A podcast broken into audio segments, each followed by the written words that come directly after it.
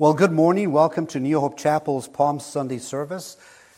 I welcome those of you online as well during at this hour. And my sermon title this morning is simply Palm Sunday. My text is the Gospel of Luke, chapter 19, verses 41 to 44. Of course, I have it printed for you in the New King James in your handouts.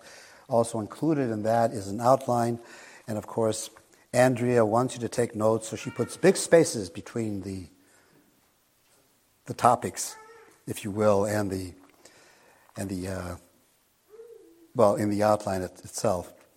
So join with me. I always look to Psalm 19:14. I cannot deliver the word of God without looking to that. So, dear Lord, this morning, let the words of my mouth and the meditation of my heart be acceptable in your sight, O Lord, my strength and my Redeemer. Amen. Does my voice sound a little raspy? Maybe. No. Okay. I trust my wife. She says no. Well, I sometimes refer to Palm Sunday as Confusion Sunday. You know, we enter Jerusalem triumphantly with Jesus our King, and we end up with our King mocked, scourged, and brutally crucified. And the emotional difference between Palm Sunday and Easter disorients us. Now, some people will miss, as I mentioned earlier, will miss attending services on Good Friday, and so Palm Sunday has to serve double duty as the crucifixion bridge between Palm Sunday and Easter. They skip because perhaps they want to go right through past the ugly details of Good Friday. And they want to get to the important part of the story, the resurrection. And Of course, the Palm Sunday Passion ends the same way every year. So why go? Jesus is on the cross in agony. The veil of the temple is torn, and the centurion every year says, Surely this was the Son of God. Well, as much as I would like to skip all of this and deliver an upbeat sermon for you, full of good news, full of salvation and resurrection, we're not there yet. There is no way to the resurrection that does not spend some time at the foot of the cross. And today and this week is that time. Of course, we always have a large, much larger attendance at Easter Sunday than we have on Good Friday. You know, on Sunday, we proclaim the resurrection of Jesus from the dead. And on Good Friday, we proclaim the death of Christ on the cross. And yet, we have made the cross the central symbol of our faith and not the empty tomb. Why? Well, the answer is that the cross of Christ has the power to draw us to God as does nothing else. There is something in the cross of Christ that is found nowhere else. You know, Jesus himself spoke of the power of the cross when he said in John 12 32, If I am lifted up, I will draw all men to myself. If I be lifted up refers to crucifixion. And this is a paradox because at first sight, the cross repels rather than attracts us. Crucifixion was a horrifying experience, and whenever it is depicted in front of our eyes, we are repulsed by the inhumanity of such torture, suffering, and humiliation. And yet, there is something in the cross of Christ that keeps drawing us back to look upon our crucified Lord. What is it? Let's begin with Palm Sunday. Notice first in your outline Palm Sunday, tragedy or triumph. Jesus wants to share his eternal victory with you. An event that occurred on his last Sunday in Jerusalem illustrates this. Begin with this picture in your mind of that morning. The sun is rising, it was beginning to shoot its golden rays across the horizon and highlight a sky and cur- uh, curtail the dawn for that morning. That would bring a new day to the history filled city of Jerusalem. This is the festive season of the Passover. The old city was filled with pilgrims, visitors, and travelers from all over the world to share in this feast. Secular census records indicate that there were at least 2,500,000 people in Jerusalem for that event. An exciting rumor began to spread throughout the city Jesus is coming. Behind him were his sermons, ahead his suffering. Behind him were his parables, ahead his passion. Behind him were his suppers for fellowship, ahead the Last Supper of betrayal. Behind him, the delights of Galilee. Ahead, dark Gethsemane. You know, prophecy was beginning to become reality. So let's stay, set the stage this morning, and I want us to mentally walk through the actual event before applying it. Jesus had spent the night with friends in Bethany on the opposite side of Mount Olives from Jerusalem. And the two were very close to each other. They were no more than three miles apart. And historians tell us that traditionally persons from various regions all had their special area around Jerusalem where they camped for feast days. In the south end of the Mount of Olives had for years been the camping ground of the people from Galilee. These were the unsophisticated and unspoiled people of the area where Jesus had spent most of his time and where he performed most of his miracles. They knew him best. On several occasions, they had tried to make him a king. Mark 12:37 says this of them: "The common people heard him gladly." In the city of Jerusalem were the wealthy and superficially religious leaders. Jesus had antagonized them by referring to the scribes and Pharisees as hypocrites. Also among them were the Sadducees, and they had long time plotted the end for Jesus. And in order to preserve their wealth and their lifestyle, they had consorted with the conquering Romans, and therefore they compromised their faith. And they had much to lose if they displeased their Roman overlords. These man pleasing priests and scribes were plotting their death schemes. The poor Galileans had nothing to lose. Now, if you notice that according to verse 9 of Mark 11, there were two groups those that went before and those who followed.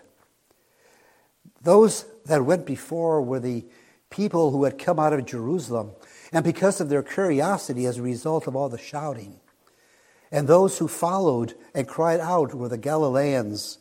And our distance in time and space from that event causes us to merge the two groups into one, and we assume that it was the same group, the same crowd who shouted, Hosanna, and later on cried, Crucify him.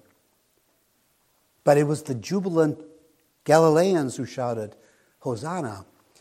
And the aristocratic, superficially religious ingrates of Jerusalem who wanted to appease the Romans who shouted, Crucify him.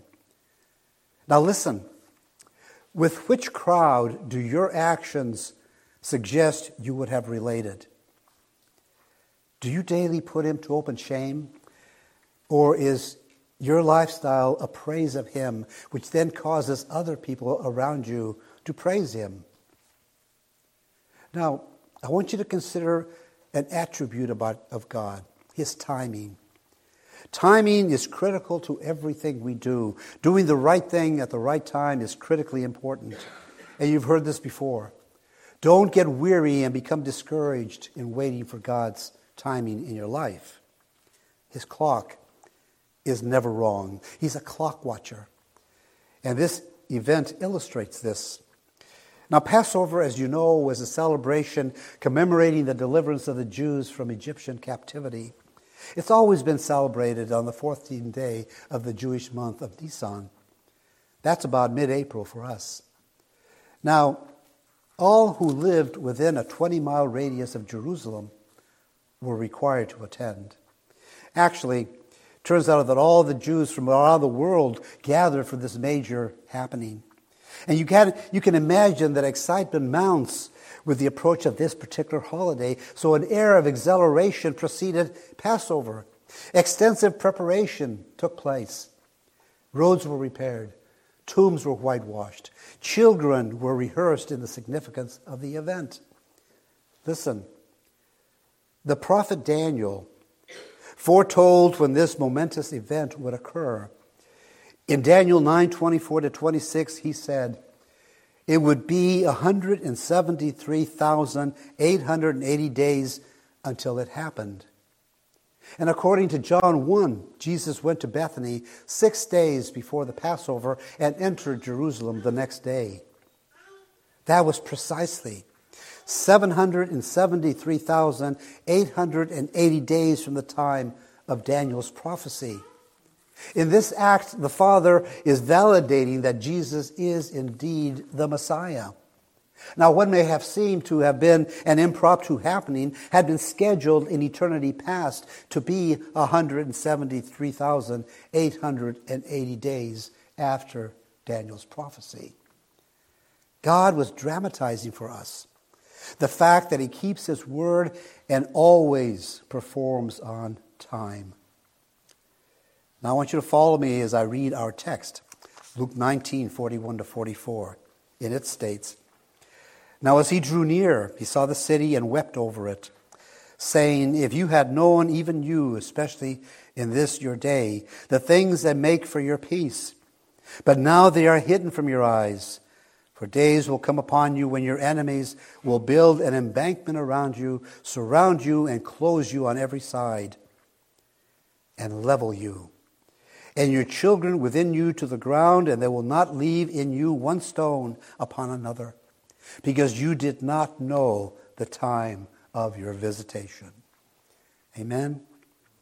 So today, this morning, I want to take you past the tri- triumphal entry into the tears of Palm Sunday. It's a simple message. In our text, verse 41, we find Jesus weeping over Jerusalem.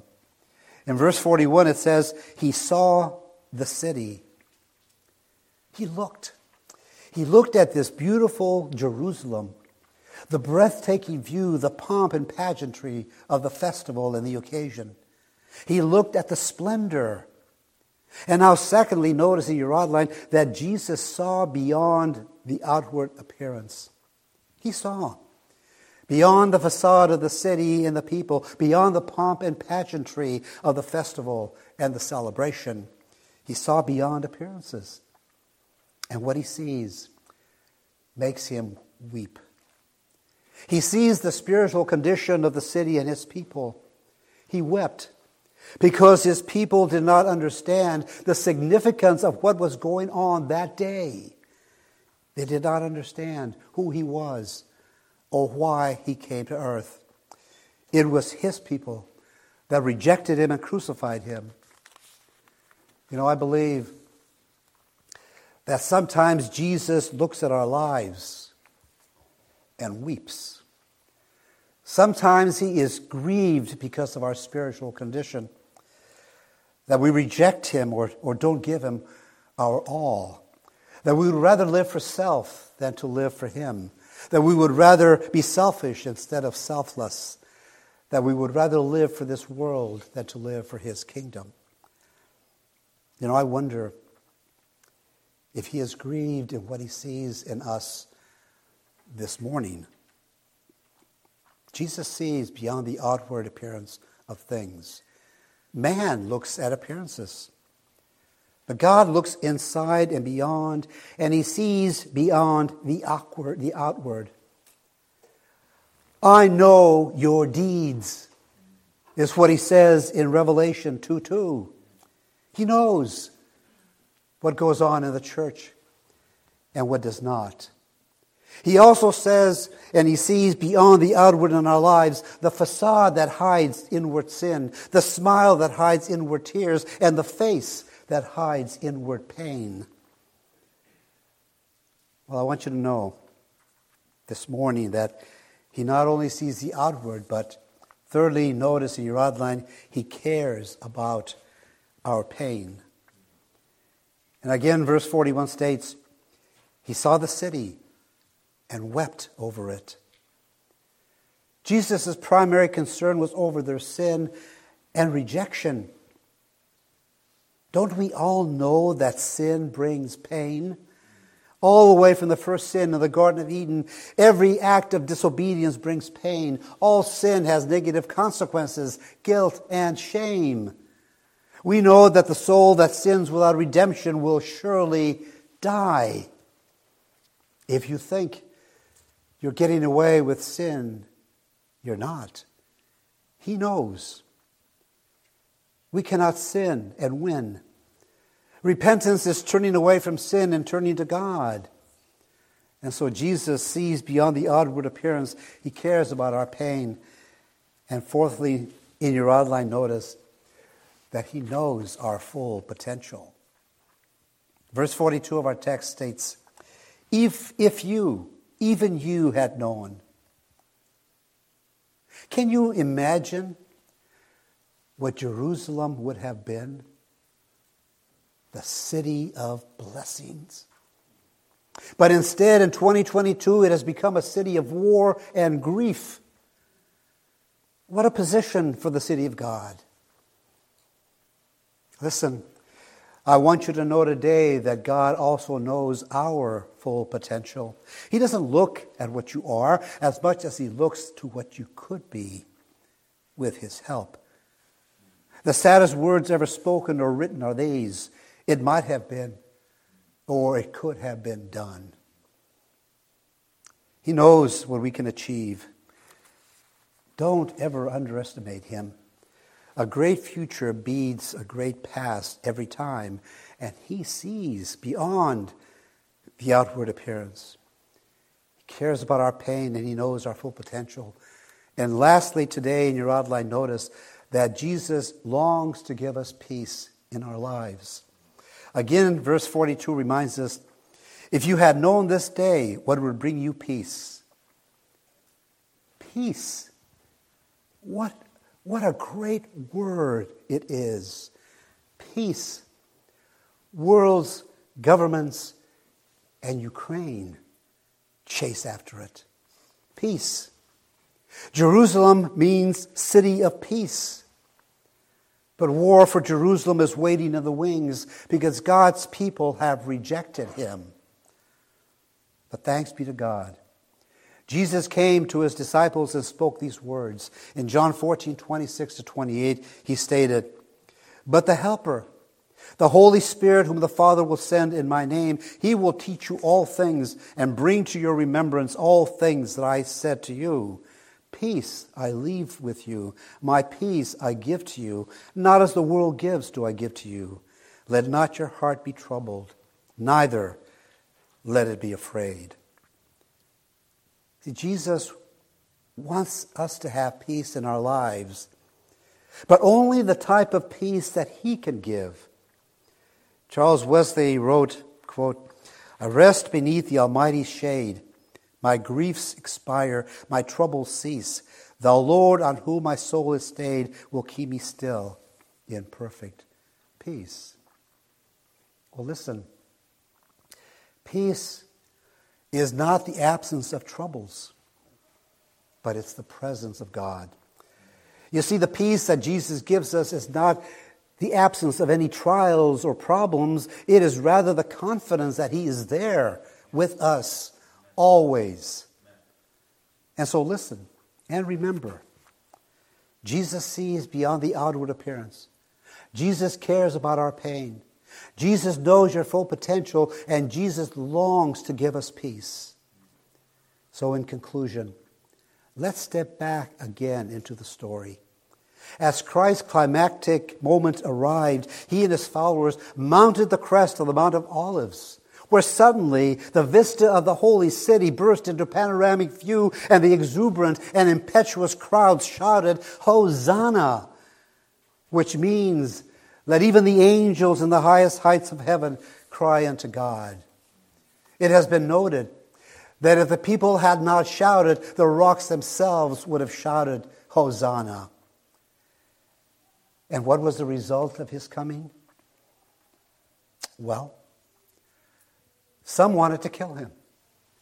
Pharisees and Sadducees were threatened by him. Some wanted to use him. The Zealots wanted him to become their military liberator. Some wanted to ignore him. The Romans felt superior to this lowly Nazarene whom they sought to ignore. Some wanted to obey him. Certainly, the owner of the donkey eagerly did so. Some wanted to worship him. They knew that he had recently resurrected Lazarus from the dead. The eventful morning of his entry into Jerusalem was a Sunday. On this Sunday, will you allow him to enter your life in triumph? He comes, but only by special invitation. God the Father is preparing the most awesome, glorious celebration in heaven, but it is by special invitation only. Where can you get a ticket? They're being handed out on a little hill outside the city of Jerusalem. Won't you stop by and pick one up? And there are no group or family rates. Each must get his own ticket. Amen. And our service is over. And as we leave here this morning, I want you to go and prayerfully consider our gathering this coming Friday. Good Friday. Its focus is on our Lord's painful, bloody, and public crucifixions. Good Friday. Is it really good? Well, the answer to that is, will be revealed on Resurrection Sunday. Amen. So I'll see you all and more here Friday, 7 o'clock. Be on time. We're limited in our time. Amen. Love you all. See you Friday. Amen.